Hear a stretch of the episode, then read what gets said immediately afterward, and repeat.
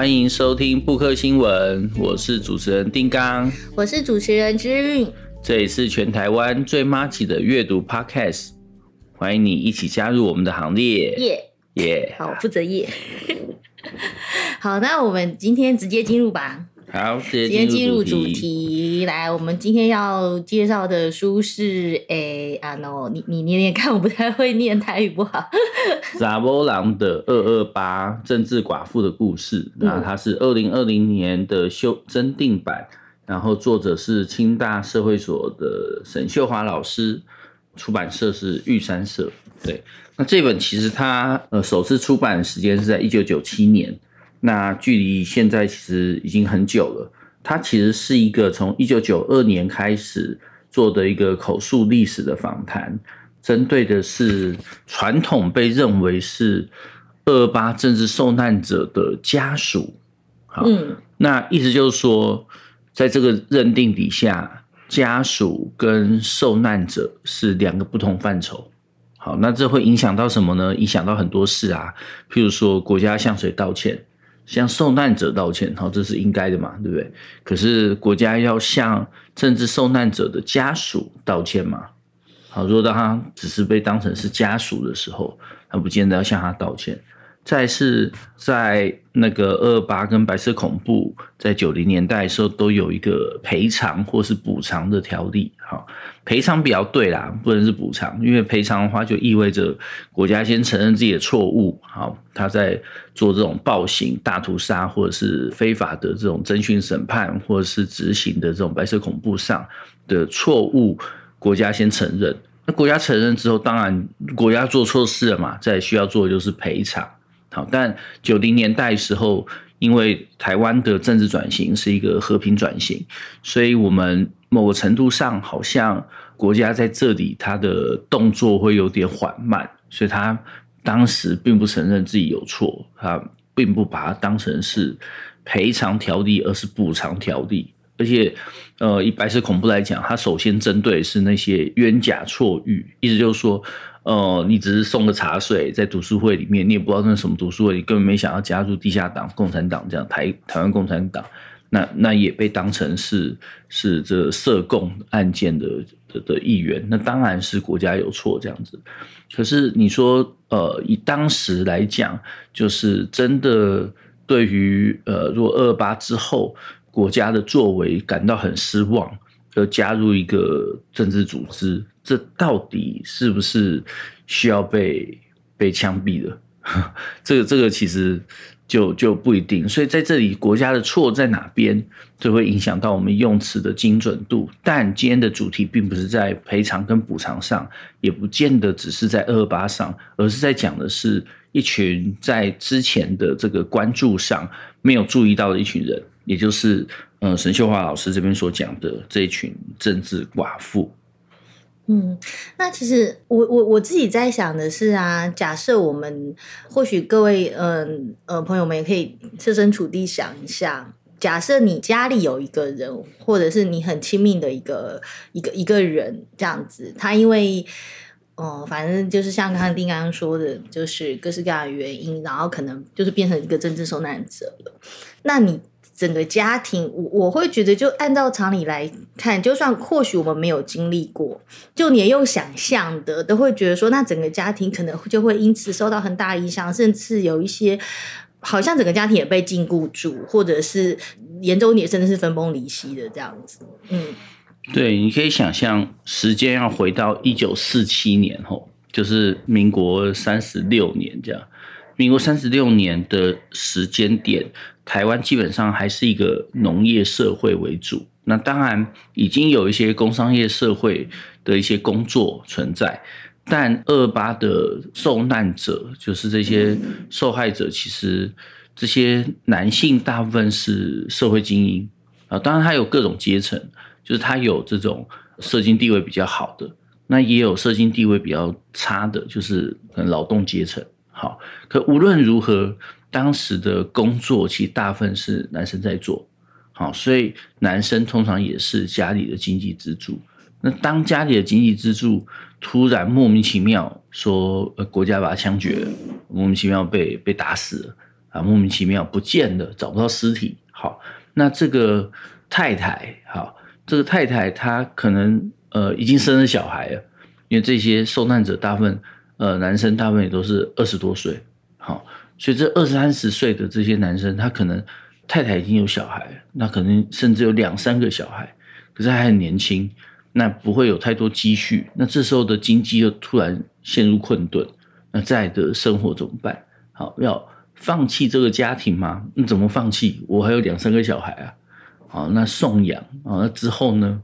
哦，那改嫁，好，当时又很强的贞洁的概念，所以也很难改嫁。那嫁出去就算是就是夫家的人，所以娘家通常也不会给太多帮助。而且你先生，呃，如果是就是政治受难者，在二二八当时的气氛。大家是觉得说啊，会被进入黑名单，是不敢碰的，所以也不敢有太多人给予很多救济这样子，对，所以马上看到就是这些政治寡妇陷入经济上的困难。其实就常常忽略到说，嗯、其实以为政治受难者他只是一个人的问题，可是其实他其实整个背后牵扯到是他们整个家庭甚至家族这样。其实就像嗯、这本书写，他可能最直接的影响到可能就是他的。他的太太是最直接影响到的，这样子。可是这这些是我们常常被忽略掉，或者是说，我们也常常就是嗯，下来的历史中都常常忽略掉所谓在背后的女性，甚至是在前台的女性，有时候也会被忽略掉的。对啊，对以性别来讲，就是因为当时呃，二二八其实是一个呃，它虽然是一个偶然事件。可他其实也算是有计划的在进行，譬如说屠杀的对象很明显是台籍的精英这样子，因为他是对台湾的一个报复，所以说屠杀的对象当时其实是以男性为主。好，那以男性为主这个事件中的女性的角度角色就很容易被忽略。那当然也有像谢雪红这样子的，就他直接参与到就是当时的政治反抗运动。好。可是这是少数，这极少数。那剩下的很多，呃，当她就是一个政治寡妇，就是她的先生受难了，那接下来成为寡妇。那接下来她的现在我们要如何看待这群人？他是也是受难者吗？还是他只是受难者家属？那在这本书里面，沈秀华老师其实很明确的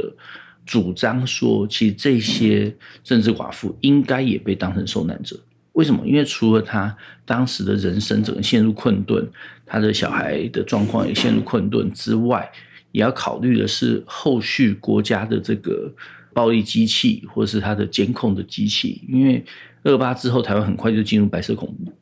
那在白色恐怖时期，如果你的家庭是二八的受难家庭的话，那其实警察是会一直盯着看的。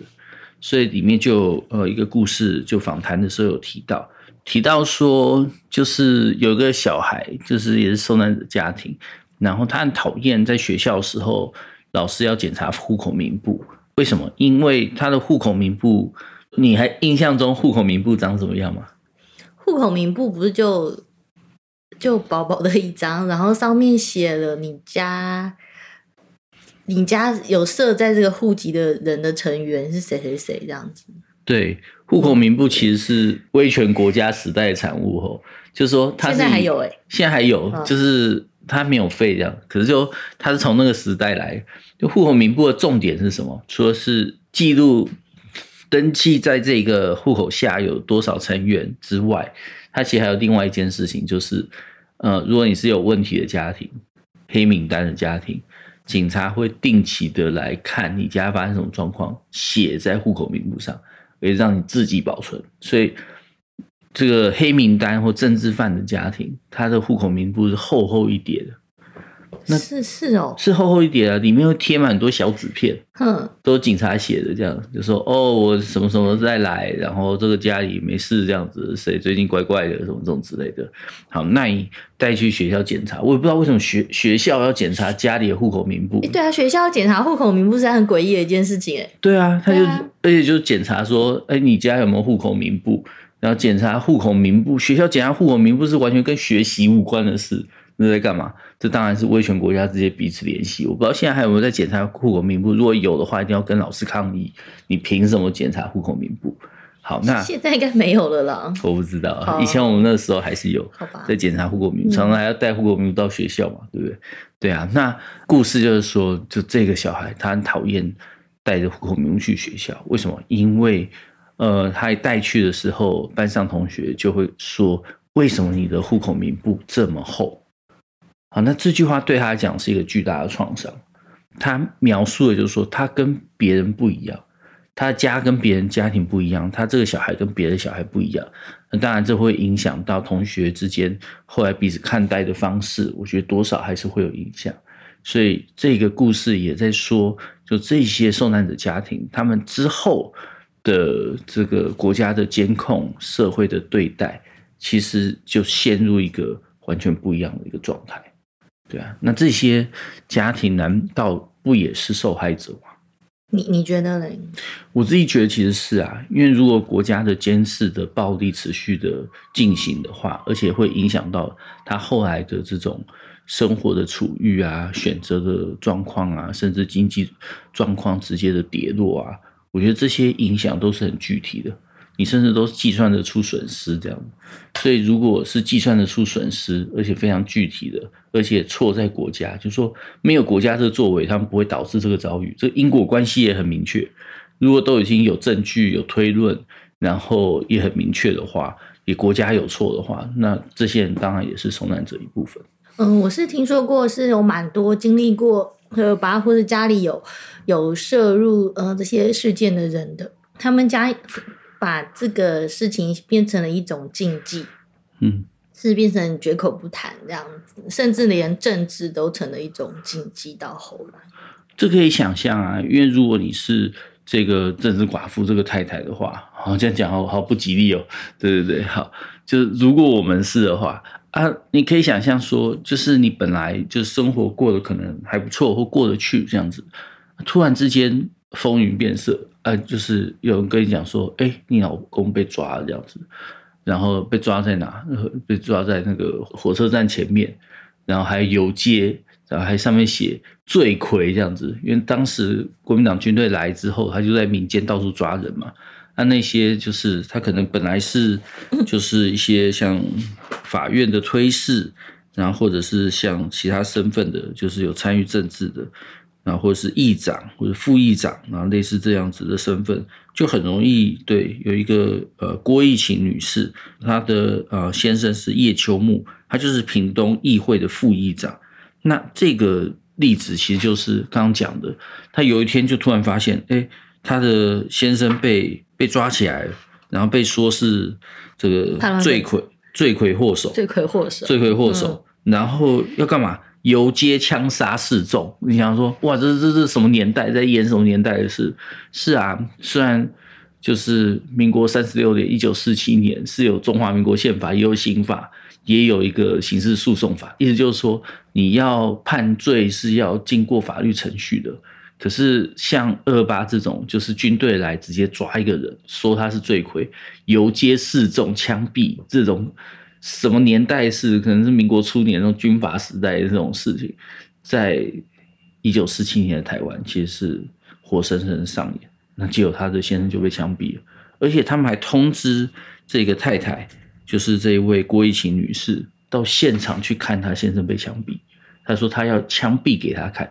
哎，什么超变态的那个？对啊，因为就是要示众啊，而且就是要很明确的，就是说让整个社会都承承，好像承认说这个人就是罪魁。那如果你平常就是不见得有在关心政治，然后突然之间因为这个巨大的政治暴力而遭遇遭遇到这种事，你会觉得说，哎，政治很恐怖。那当然后来在持续的白色恐怖，所以言论自由被剥夺，你也不能讲话。然后是不能去思考，所以很多的政治受难者家属，他其实到后来就是一提到政治，他就会觉得说我：“我不要谈政治，我不要谈政治。”他甚至会怕现在国家是不是还有在监控？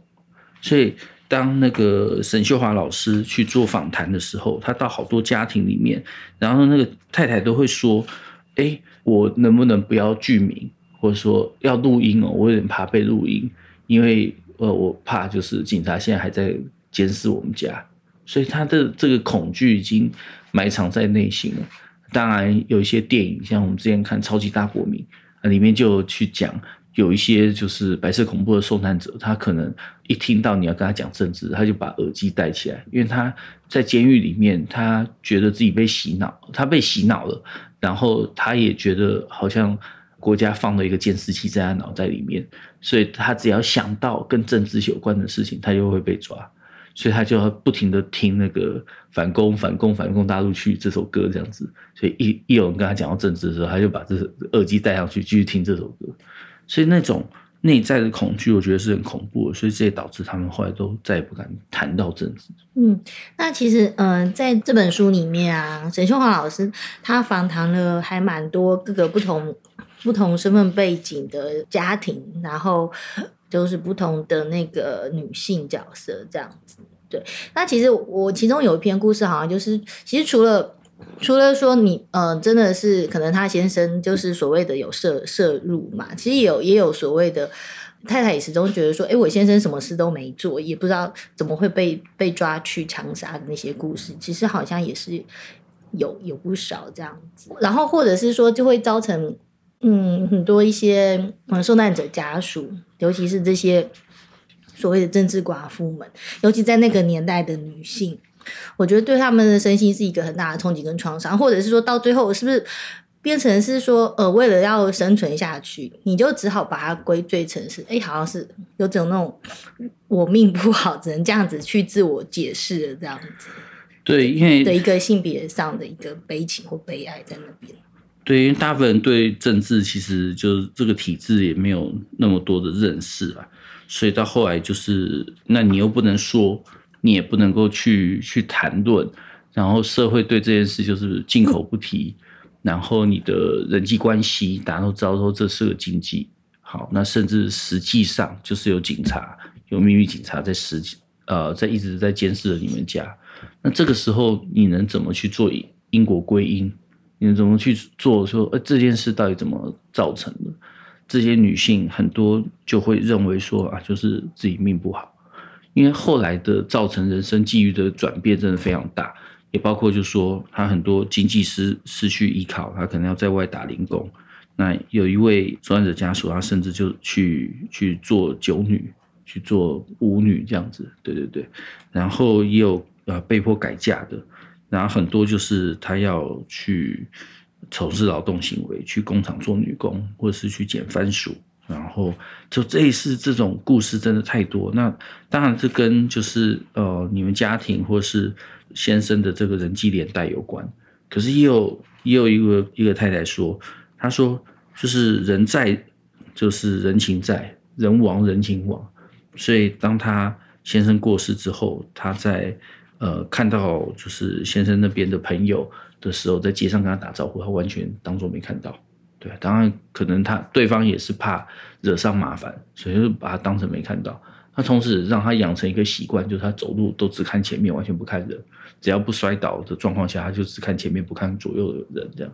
那这当然是一个创伤的表现。但你也可以发现到，就是说它的影响不是抽象的层面，它影响就是很具体的整个人的人生的层面，从他的经济到他的社会关系，到他跟家里的关系，跟他呃养小孩的这个关系。那很多就是这个政治寡妇，他们后来都把自己的小孩去送养。如果家里有超过两三个以上的小孩，嗯，很多小孩就送养，因为他自己养不起这样子。那呃，剩下就是努力的拉把他长大，他可能也就是觉得为什么别人是过那样子的人生，自己是过这样子的人生，所以他就会觉得说啊，拍你啊，对啊，就是常听到这个这一句话这样。对，其中好像我记得有一有人也因为二二八事件，或者说因为呃，反正就是家里因为这所谓政治受难。然后他们可能会后来就把小孩都送出国这样子，然后甚至是就有能力都把小孩送出国，然后或者是说他很抗拒学所谓的国语华语这样子。呃，当然就是本土意识或是这个反抗意识或民主意识的觉醒，是不是会受到？就是说，如果这位这位政治寡妇她是比较有自觉的，或者是她比较有文化背景跟教育背景，她对这件事发生的因果关系。有一个理解的话，他当然知道这是国民党政府的问题啊。那之后国民党政府在推行这些包括华语化的政策，然后包括这个持续的政治审查，然后言论的控制，然后教育上的控制，他当然会深知感受到，而且他也会知道说，那个就是杀夫仇人做的事。哎，对，真的是杀夫仇人，杀夫仇人呢、啊。嗯，所以他希望，如果是这样子的话，他当然也是怕小孩乱讲话，所以小孩的部分可能就是先有能力这样把他们送出国，让他们在一个自由安全的环境底下思考跟成长，不要说一直还有这个禁忌，或是怕他讲错话，让家里又发生什么事这样子。可是他自己心里也知道，仇人就是这群人。那仇人是这群人的话，他当然就会对这个台湾本土意识或是主体意识这件事特别的有自觉，对啊，那这个当然对于后来的这个反抗运动也是有一些影响啊。可大部分这里面访谈的故事，当然呃，其实就是这个访谈很困难，然后进行的时候，就一九九二年开始做的时候，其实很多受害者的。就政治寡妇们其实也也已经去世了，或身体不好，精神状况不好，因为那时候他们年纪也很大，所以就是这些故事都非常的有代表性。不过，呃，以数量来讲的话，大概一二三四五六七八九十十一十二，但在这本书里面是一共收录了十二个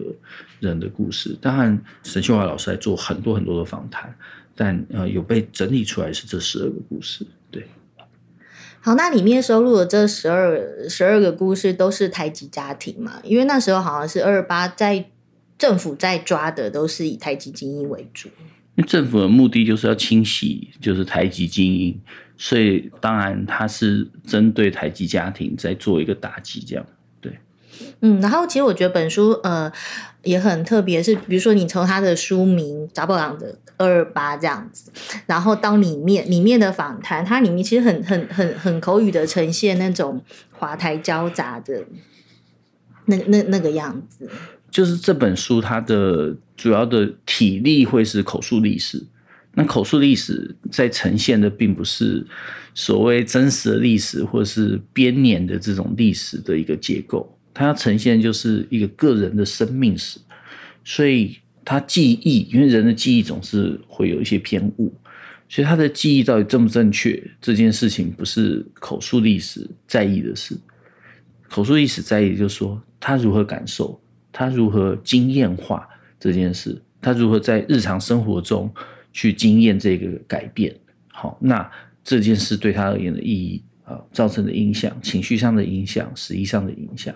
好，所以个人的诠释会是口述历史的重点，这样个人生命史诗的口述历史的重点。那所以在这里面，其实当他们受访的时候，他用什么语言表达？那沈秀华老师就用什么样的语言去把它记录下来？那就发现，哎，大部分因为都是就是以我们现在来看，可能就是阿嬷们嘛。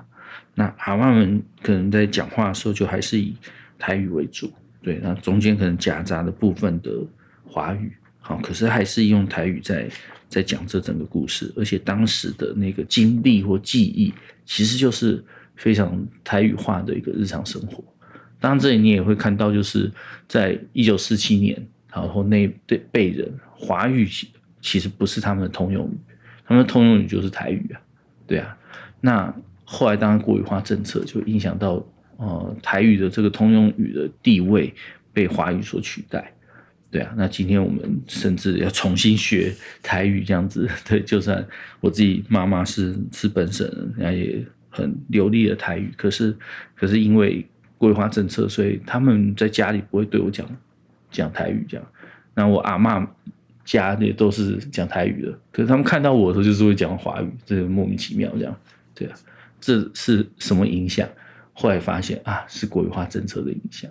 对啊，所以这里面的有很就是很生活化的台语的这个使用，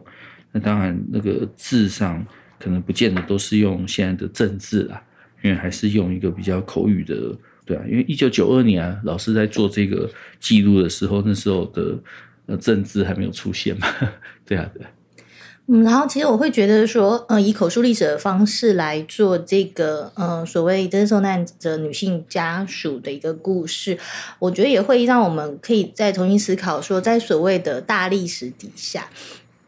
其实还是会有很多很多，嗯、呃、个人的经验这样子，其实是是是我们应该要去去去珍视、去重视的一部分这样。对，真的，因为大历史就是它的观点就必须被整理成单一的观点，就像一段话，你如果用一段话来讲，好，一九四五年到一九五零年，那你能够讲几件事？那你要写大历史，你就是在这里面必须找到最重点的，你所谓的最重点的，或者是最主流的，或者是你在诠释上最想强调的那些论点来提。那这些。就是，尤其是女性的经验，对，就是沈秀华老师这本书其实是一个非常有性别意识、性别概念的一个作品，因为他很明确的知道说，就是你看二八，你只看政治，你只看省级，只看国家暴力是不够的，你还要把性别的元素放到里面去看。那性别元素它会凸显在哪？就是。有些东西被当成是大历史，比如说这些受难者，那后来都会被当成是就是呃争取自由、争取台湾人自觉的这个的的受难先锋这样子，对啊对啊。那所以是先驱是英雄，可是他们的太太哦只算家属这样，这个地位就马上有高低之分的。而这个地位的区分，难道不是？性别的作用吗，其实也是因为性别在这边区分了什么是重要的，什么是不重要的。所以这些女性的日常生活，她们的个人生命史，如果一旦没有人记录下来，那随着她们逐渐过世，就遗忘在这个整个历史的洪流里面，然后在大历史里面找不到，那没有人去做这个小所谓小历史，或是这个个人生命史的记录的时候，它就没了。所以我觉得这个记录非常非常的珍贵，因为这里面的大部分的受访者现在其实也都去世了，这样子，对，所以你就会发现哦，还好当时有做这样子的一个计划，把这个查某人的二二八，后来在那个徐水徐雪姬老师的诠释里面会说这叫域外之囚，那是域外之求这四个字也非常精准。不过沈秀华老师所讲的这个政治寡妇其实也非常的精准。嗯，对，好，那就像我们今天，哎，好像还没有说是哪家出的。对，我们今天介绍的这本书，其实呃是《查某人二二八》，是沈秀华老师写，然后是玉山社出版的。嗯，对，玉山社。然后他在二零二零年是有最新的是一个增订版。嗯嗯，对，里面也有新的序，然后也有很多。呃，经过了二三十年之后，陈秀华老师对这件事的重新的反思，所以是一个很珍贵的一个历史文献跟一个记录。如果关心二二八的历史，一定要补上这一块，就是扎波朗的二二八。嗯，对，其实女性女性在所谓的大历史中，我一直觉得是应该是很有，应该要很有存在感，也是很有很有一些很非常重要性的。只是我们可能在以前会常常。嗯，因为父权社会就被忽略掉。对对对。对，那今天时间也差不多了，就跟大家讲到这里，拜拜，拜拜。